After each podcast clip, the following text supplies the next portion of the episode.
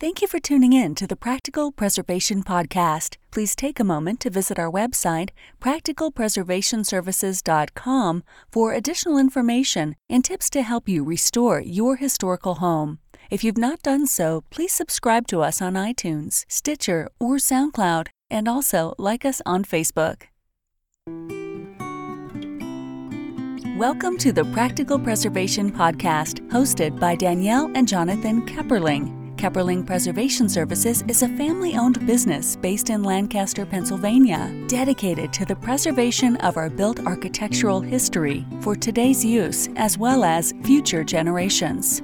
Our weekly podcast provides you with expert advice specific to the unique needs of renovating a historic home, educating by sharing our From the Trenches preservation knowledge and our guests' expertise, balancing modern needs while maintaining the historical significance, character, and beauty of your period home.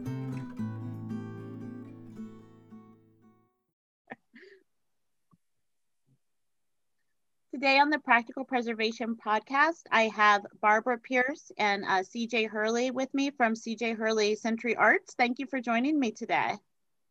Thank you. Thanks for inviting us. Yeah. So, um, tell me a little bit about your backgrounds.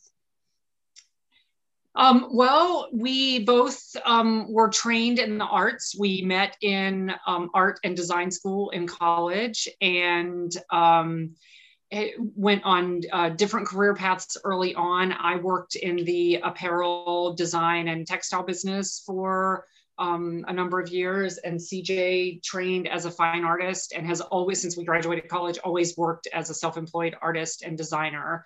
Um, and then in 2004, after a number of years of um, collaborating. We've pretty much always collaborated, but um, after a number of years collaborating and, and um, talking about different ways that we could work together, we um, took the scary leap of um, me leaving a corporate design career and joining CJ in the business that had become CJ Hurley Century Arts. And um, and so we've built our business uh, from there um, yes. um, working in you know really uh, design um, decorating preservation art. We kind of cross a lot of of um, of uh, lines i guess. Yeah yeah yeah. I, I think that that's really interesting. Um i don't know if you're familiar with alison hardy uh, the window woman of new england. She also has a textile background. So that's interesting to me that now you're the second person oh. that, I, that, I, know that has that in in the in the preservation world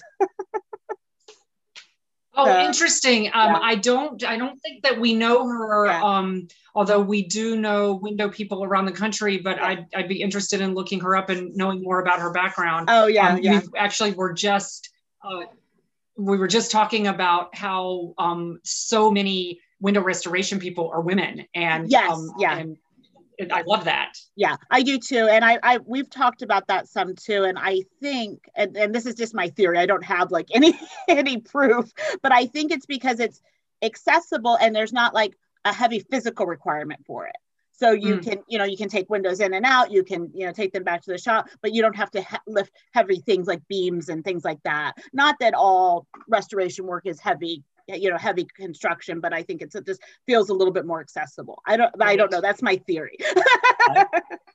It might also have something to do with personality and and um an aptitude for patience.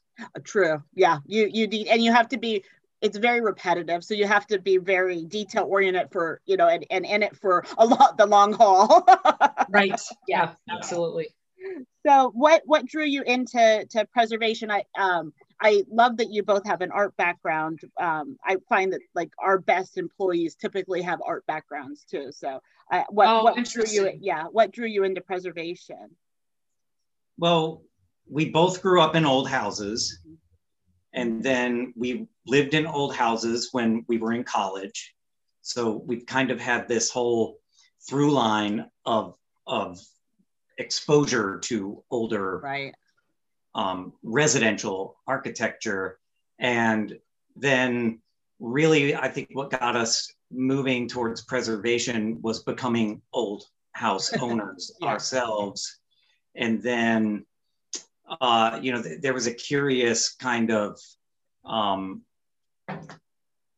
thing that happened where um, my studies in art were starting to lean more towards an architectural mm. interest, especially those movements like the arts and crafts movement, right. like the Art Nouveau, mm-hmm. where there was a marriage between art and architecture, and they and they weren't separated. And then um, a number of the um, nation's significant preservation conferences started happening um, near to us. Okay. And Barbara was starting to consider a career change at that time. And um, so we started investigating um, the, the preservation circles. Yeah, yeah. That's, um, that's interesting yeah. to me. It's, oh, um, you going to say something? No, you go ahead. Oh, I was But in a nutshell, I think oh. that it's okay. I'll, You're I'll, good. Keep talking. I have I'll to wrap, work really hard to not talk. in, a, in, a, in a nutshell, I think that like so many people that get involved with preservation, it's through the their own ownership of an old building, yeah. and that's really what what leads you there, trying to um, you know get an understanding what's the right thing right. to do. Yeah, I agree yeah. Yeah i agree and i i actually do hear that a lot when i ask that question or growing up in an older home or having been exposed to those those things as as as children so um i i was just to make my commentary on the arts and crafts style. I think that you know it really was a marriage of you know traditional traditional craftsmanship and art um, and it was it was uh, uh, you know kind of a reaction to the victorians and their mass production and people don't realize that most of that you know gingerbready and that fancy molding was being mass produced which is how they could you know make it inexpensively that people could afford it. And and so i think that that's i think that that that undertone has always been there in, in the preservation community too you know trying to retain the traditional building even if it's not in the arts and crafts style. Right. Yeah yeah. And we, in my corporate career, um, we had, I traveled a lot um, nationally and internationally, and CJ had some opportunities to travel with me. Mm-hmm. So, you know, you're constantly getting exposed to other cultures and new architecture. And then we had some relocations. So every time we moved, we were always attracted to uh, Uh, you know we never imagined living in anything but an old house right. and getting deeper and deeper into preserving ourselves and then we lived in new england and I've heard a couple of your other um, interviews, um, and I think you even talked about it yourself. Um, say uh, tradi- the traditional building conferences, oh, yes. and we had some opportunities to start doing continuing education and going to those conferences, and it just seemed like very organically our worlds of art and design and preservation started overlapping, and and it grew from there. Yeah, I, I definitely feel I definitely feel that there's a lot of overlap there. So uh, tell me about um, your company. Tell me about CJ Hurley Century Arts. Um, well, it's a bit of a hard company to describe. You know, marketing people tell you you need your little elevator speech, and we're not very good at that. Um, That's okay. you can just throw it all our, at me. our, our business has grown really um, over time uh, to be um, really a representation of our collective individual and, and collective experiences and expertise. And our clients have challenged us over the years to grow in different directions. And so um, it combines art. Um, CJ is recognized as a master artist in the Roycroft Renaissance um, which is a, an organization and a tradition dedicated to fine quality hand craftsmanship. So his art is very much a part of our business and um, very significant to a portion of our client base. And then we have the design and consultation side of our business, which um, is pretty broad. We do a lot of color consultation for old homes, um, design consultation, and then we do full blown um, uh, restoration projects where we get involved in design of you know getting um, details back to houses that they're missing. Right. Um, sometimes it's uh, people who can't live in the old house that they love. So if they're building a new house, we get involved in design of bringing period details in a in a right. um, in a um, sensitive way into right. their homes. We do some kitchen and bathroom design, um, and those tend to be really specialized. We don't do that kind of thing every day. Right. Um, you know, it's really when people want the approach and expertise that we bring to it. So, so we span a lot of different things, mm-hmm. and um, I think we're different things to different people. But the thing that I think pulls it all together is education is bringing an mm-hmm. educational yes. approach yeah. so um, you know we're we're often brought in to help people understand their architecture and i think then relationships grow from there yeah yeah, yeah. i i find that this process um, is very much educating educating the public in general but then also educating our clients because they they might know that they love their building but they don't necessarily know what's appropriate and they come to you and want and then you and then sometimes well i'll talk to people and they they i walked through this house a couple months ago and they had done whoever owned it before had done really weird stuff to it really weird like things that you shouldn't do in an older house, like try to try to open it up and make it mid-century modern, stuff like that. right. and they had they had um, taken the ceiling out in the attic and exposed the rafters, and I'm like, that's not. The windows were really low to the ground, and if the ceiling had been regular height, they wouldn't have looked so weird. But like it, it was just proportionally off. And I said, this ceiling's supposed to be lower. Like, and she's like, I love it open like this. I'm like, no, we're not a good fit. Like, this isn't, we're not a good fit. Like, I mean, you, I, I, I'm an advocate for living in your house, but if things are just like too weird and you love it, we're probably not going to agree on anything. right. Right. Yeah. And you have yeah. to be able to recognize that, right? Yeah. That, that yeah. you're the right person for the project. Right. Definitely. Definitely. But I, um, so do you, for your, um, I'm I'm assuming that like your art and your design and your consultation you can do nationwide. Do you have a geographic area for your restoration work, or do you do you travel for that also? Um, we do travel. Um, okay. So we we're based in um, Northwest Pennsylvania right now, but we're um, recently relocated to here. We okay. were in Portland, Oregon, um, for the last uh, 16 years before moving here four and a half years ago, and um, we have a big uh, client base on the West Coast and then the Pacific Northwest. Mm-hmm. But even from there, we did a lot of remote work with people around the country and then relocating um, to here to be closer to family as they were getting older. Um, we uh, really have learned even more how to have a remote business. And there are pro- a lot of projects that we do completely remotely. Okay. And then there are projects where we work remotely and then we're on site. So um, it, prior to the last year, we did a fair amount of travel for our work, some, right. um, you know, driving distance and, and um, some air travel. And we always try to coordinate projects with clients around if we're going to conferences or any other kinds of events that we have vacations, um, right? Um, you know, yeah. to, to make it more affordable, to keep that travel portion of it more affordable for our clients.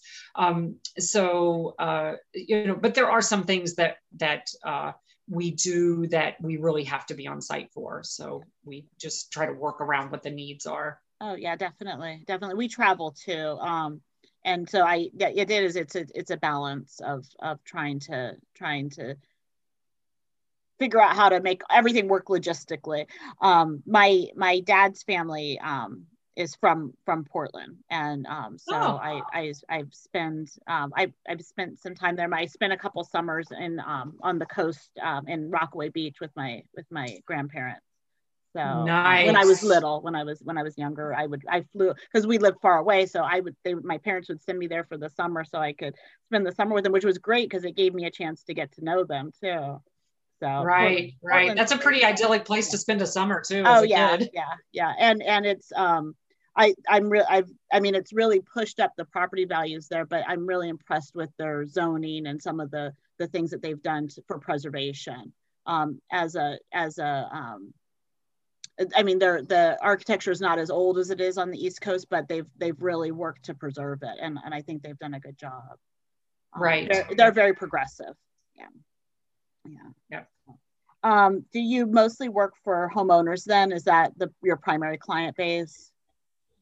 Yes. Mostly, yeah. We have gotten involved um, in some church Mm-hmm. uh, restoration work um, and some commercial projects. Often those projects um, come from uh, a residential client Right. and referral, but not always. Um, we've gotten involved in some um, projects through nonprofit preservation organizations that have hired us to, to come in and do work and um, then some adaptive reuse projects. So um, that's that's something that um, early when we when I left my corporate job and CJ and I started working Yeah. together, it was something that we thought we would do more of, Mm. and um, we realized that um, it- it- you know we, we kind of learned um, quickly how um, from a marketing standpoint it's really two different worlds and Yeah. you know so people don't necessarily find you if you're doing a lot of residential work they don't necessarily easily find you in the commercial realm so it Yeah, took a long time true. before we started to have a name for ourselves in that realm and then we've been doing more of that in more recent years Yeah. And there's, I think there's just from a business standpoint, there's, you know, there's bonuses there, there's advantages and disadvantages to either, either, um, either, um, client. We do, we do a combination also. Um, but yeah, it is, it's, it is very, marketing is very different to, to those. I agree. I agree. And it's hard to know, like, I feel like it's easy to target like homeowners because they live in a certain neighborhood or what, you know, however you're doing your targeting but if but it for commercial projects it's almost like who if they're going to have a project coming up it's not necessarily it's not necessarily the building you know at least like working with general contractors they're, they don't specialize as, as much as as smaller contractors do. Right correct. Um i i did i i and i put this in my notes to you um that i love the quote on your website that art was an ex, is an extension of where and how we live. Um and i was thinking oh that's really very much you know like the arts and crafts and the craftsmen movements um can you explain your your philosophy in regard to art and and homes and architecture I'll let you start. you want me to start Yeah, okay yeah. Something. um, yeah, you know, I think that um, even when we were young and and you know didn't know as much as we thought we did, um, we, um, you know, just we were always working to make our homes artistic, and I think that was because we were in art school and we had a couple of really interesting experiences in school, and and we were um, kind of um, learning together and and sharing creative energy. And so that started just naturally going into our homes. And in fact um, i remember an old house that we rented in college the landlord let us do um, this incredible cj did all these hand painted details. Oh, it took a while for me to like at some point in in our business to realize oh that started like way back. Cj was doing that like doing we've been doing this forever. beautiful- right right. All these beautiful decorative details in a property that we didn't own and we didn't realize how crazy that was then. But it just you know kind of um, grew from there. And then and um, just learning about the arts and crafts movement kind of solidified that. You know we were Right. like oh these are values that that we uh, already have. And you know we just started to relate to that.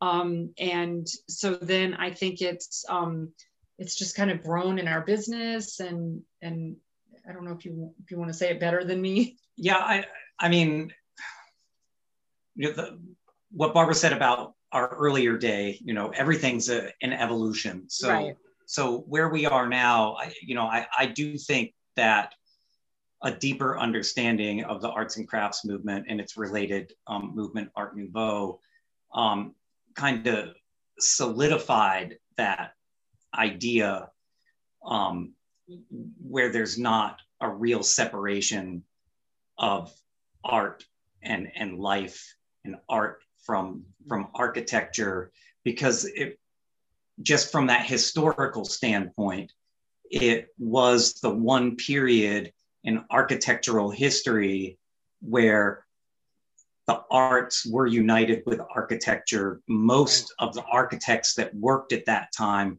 were artist trained architects Mm.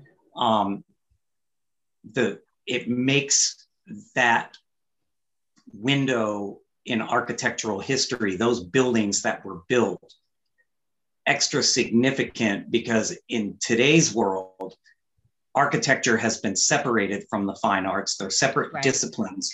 You no longer go to an art school that has an architecture department within it. You you go to architecture school and the art right. students go and, and learn how to paint and, and, and draw. Yeah. And there's just a real um, sensibility to those buildings that you don't find in other types of, of architecture even though i'm not saying that the other types of architecture aren't significant right. but there is an an aesthetic value difference. And there's definitely a um, a very careful discernment um, that, that that was intentionally modulated by these people in in creating um, a real true sense of human scale right. to the to the architecture and its functionality you know they saw these things as kind of art machines but I, I i agree i yeah i agree uh, the scale i hadn't i had never thought about that before that gives me a new perspective but it's true they were all scaled to be human size you know not not massive huge buildings you know that's that's very true right yeah yeah yeah. And and even if they were on a grander scale, mm-hmm. there there was a, a, real regard for human proportion. Right. Yeah. Yeah. So. And um, early in our careers, when CJ was working really primarily as a fine artist and doing some design work, he was working very much at doing controversial, sometimes um, uh, contemporary, very contemporary art. Um, but there were always um, there was always a lot of symbolism and um, you know he was dealing with social issues and gender issues and um, but you would always see architecture and nature and you know all these other things yeah. come into his art and then as he continued dealing in the fine art world and exhibiting at galleries around the country and and um, you know kind of navigating that scene um, he got more and more frustrated with it and then you know continued that study of architecture and design and and started merging these things together so it really it it it, it was this kind of natural evolution yeah.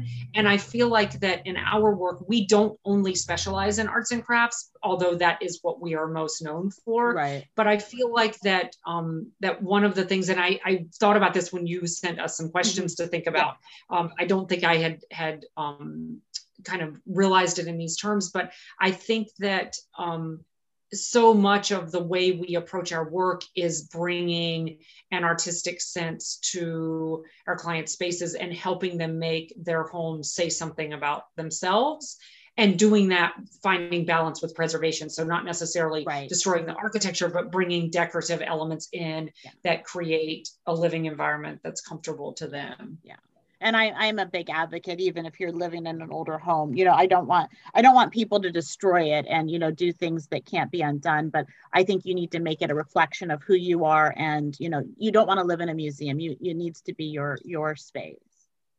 Right, and and and you know and that's no different from when they were built i mean yeah know, that's true they were they were designed for the the people that were going to yeah. live in them unless they you know it was like a model home or, or something right, someone yeah. just, just bought it but you know there there, there was an attention to mm-hmm.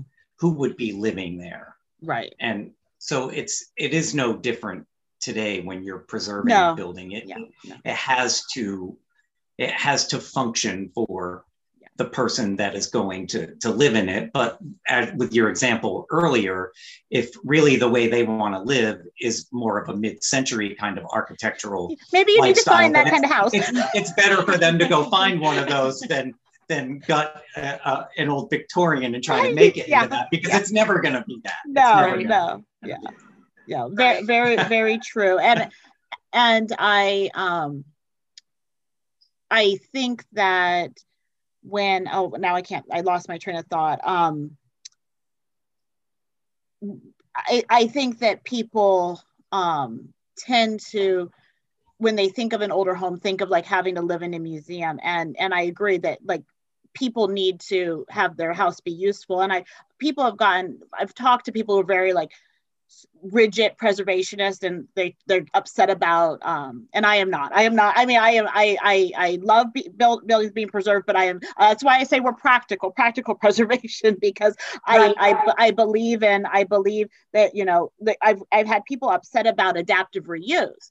And I, I and i've said you know a useful building gets preserved. If, if a building's just sitting there, nobody can use it, it's not going to be preserved. So that that's kind of where I fall in that in that debate. So I, I agree with you. I think that it needs to be useful and people need to need to care and then then it will be cared for because people will will love it.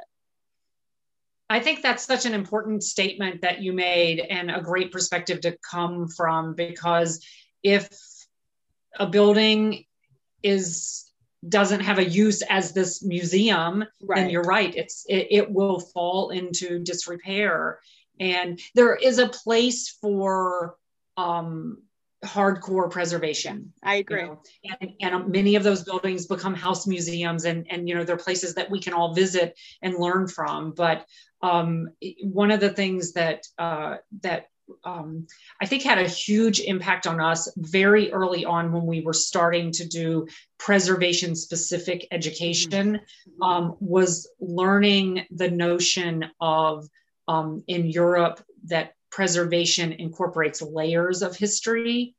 And um, that's something that's really stuck with us, and that we talk a lot with our clients about um, sensitively adding layers of history. So if you've got windows that that can be repaired and um, stay functional, we never advocate for window replacement, and we never advocate for vinyl windows for sure. Right. Um, you know, so there are certain things that we really want to do preservation work on, and then there are other places where we can help people add these layers of history that will not need to be ripped out later. Um, but then sometimes you walk into a house or a building where really insensitive layers of history have been added, like right. your example, yeah. that you know you want to undo some of those bad layers. Yeah. yeah. No, and and I think that that's really an important like philosophy and I guess thought to think about in preservation because I know when we work for the Park Service, they're usually going to the period of significance. That's like the the formal term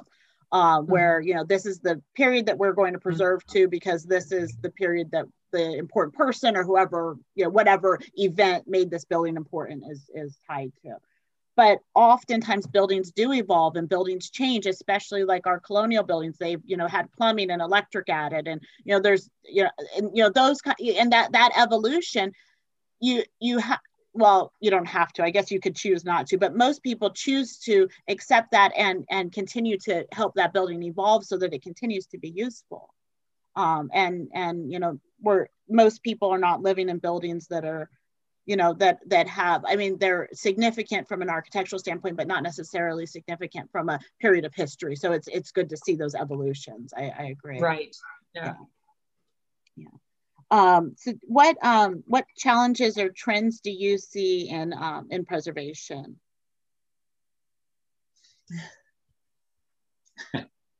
I think I think the challenge in in preservation is combating trends.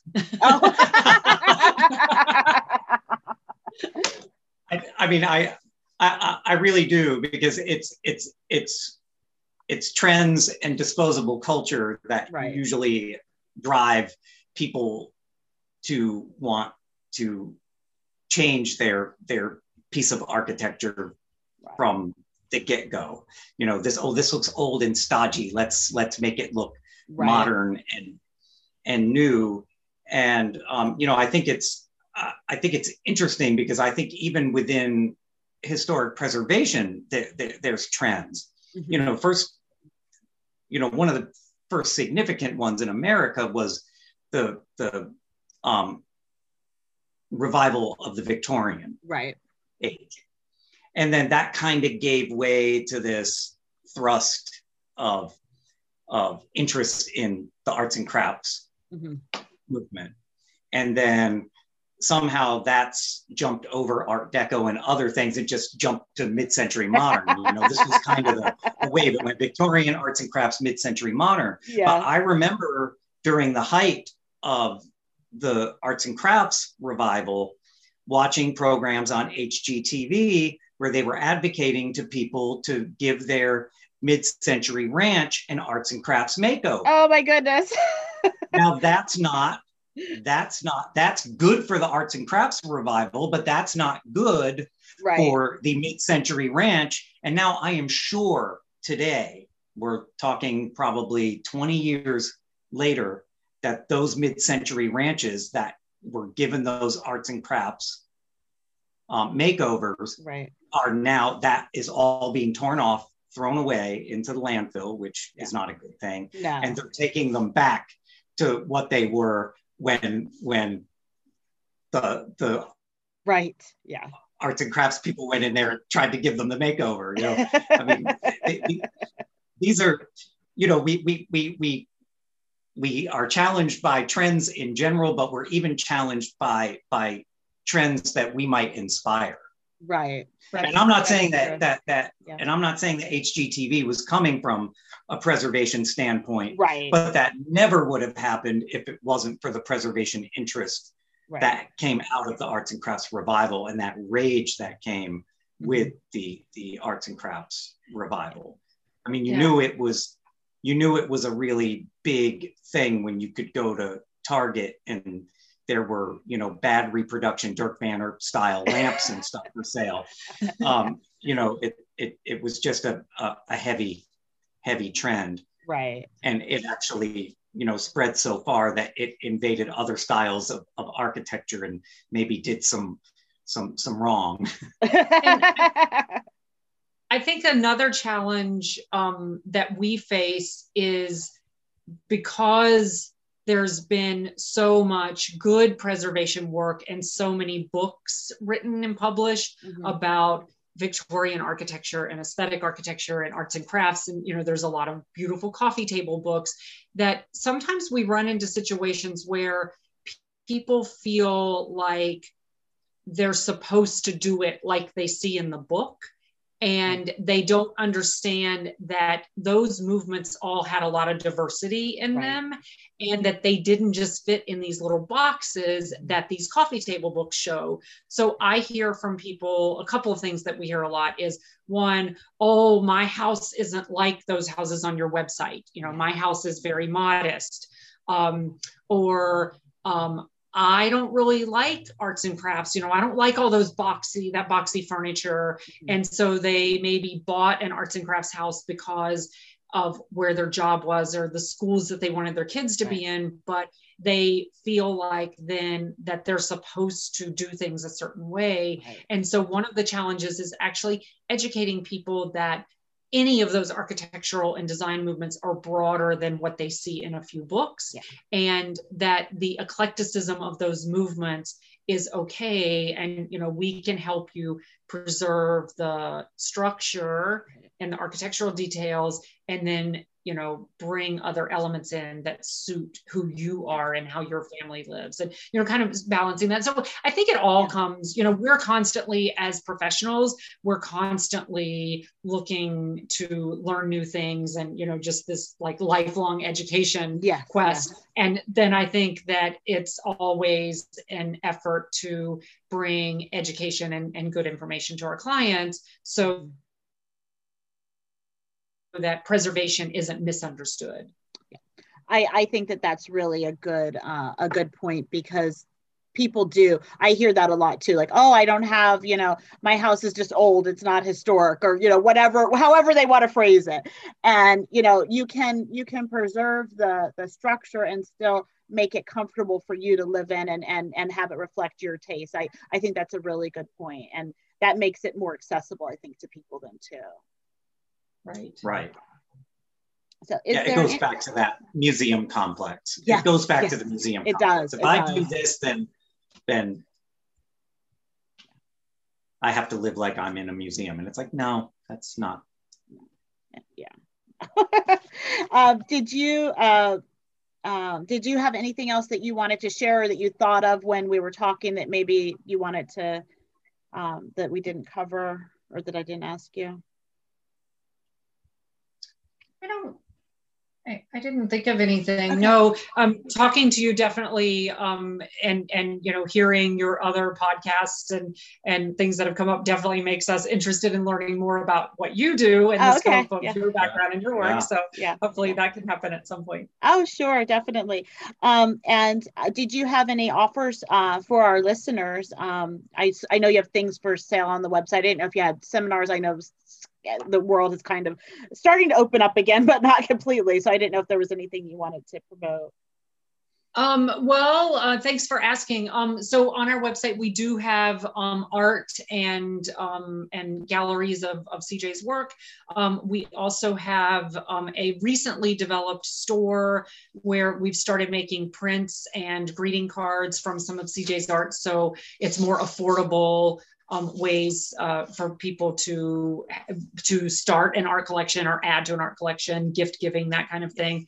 Um, but I think um, related to your question, probably the biggest thing is that um, this whole Zoom culture of the last yeah. year has definitely given us a kick um, into technology that we weren't using. And we just, um, for the month of February, we were participants in the National Arts and Crafts Conference and we did four educational Zoom sessions, um, which went really well. We were super nervous about them, but they went well. And so now um, we're talking about um, doing some of the educational programs that we do at conferences and things yeah. like that through Zoom. Oh, so oh, um, if there are listeners who are interested in um, the kinds of things that we might be talking about, um, they can sign up to be on our mailing list um, through our website or follow us on our business page on Facebook. And um, this spring, we're going to definitely start doing some of those. We did an exterior um, color program that was helpful to a lot of people. So we're thinking that we'll do something like that that opens it up to people outside of the conference conference. So um, I feel like uh, that, uh, you know, with people asking for more of that, we need yes. to be more comfortable jumping into that realm of technology. Yeah. No, and um, yeah. No, I agree. And I, I've done two seminars um, over Zoom and I I really didn't like it because I got no feedback. I was like talking to myself for half an hour. I was like, this is ah. terrible.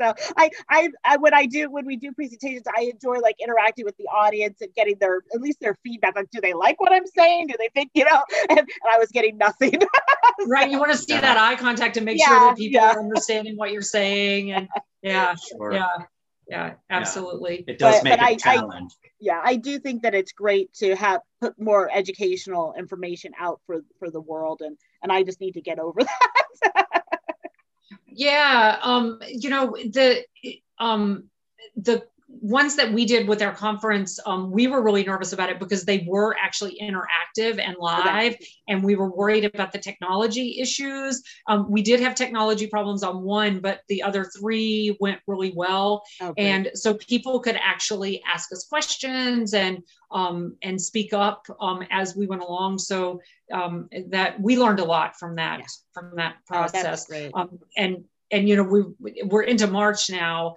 and um, as the weather gets warmer, um, it's becoming exterior color consultation season for us. So we're starting to book those consultations and um, and help people get ready for their late spring and into summer and fall painting. Right. So we thought, okay, we should be ready in April um, to do another one of these um, that, programs. Yeah. So um, so now that we're saying it out loud to you, we have to do it. well, I think that's great. I, I, I encourage you to do it. So go do it. and I am following you on Facebook, so I, I will try to I'll try to attend because I, I love it. I, I feel like every time I go to some something where I learn something, I or you know that I learn something every time I go to an, an educational event. So I will, right. I will definitely try to attend. Um, how can our listeners contact you? Oh, excellent. Um, our website is a great way, um, www.cjhurley.com. Um, we have an about and a contact section there. People can send us inquiries via email. Um, they can also just directly email to info at cjhurley.com. Um, our studio phone number is 814-493-8642. And then our CJ Hurley Century Arts um, uh, Facebook page. We are, after many years of being resistant to it, we are coming into the world of starting a blog. Okay. So we don't have it yet, but soon yeah. we'll have a blog. So yeah. Well, and and that's that's great from a marketing standpoint. So for for your um for your SEO. So that that's the other thing I love is marketing. oh, nice, nice. So, well, thank you very much for for your time today. I really enjoyed our conversation. Thank you. Thank you, Thank so, you much. so much for having we us. We really appreciate that you reached out to us and invited us. Thank you. Thank you. Thanks for listening to the Practical Preservation Podcast. The resources discussed during this episode are on our website at practicalpreservationservices.com forward slash podcast. If you received value from this episode and know someone else that will get value from it as well, please share it with them. Join us next week for another episode of the Practical Preservation Podcast. For more information on restoring your historic home, visit practicalpreservationservices.com.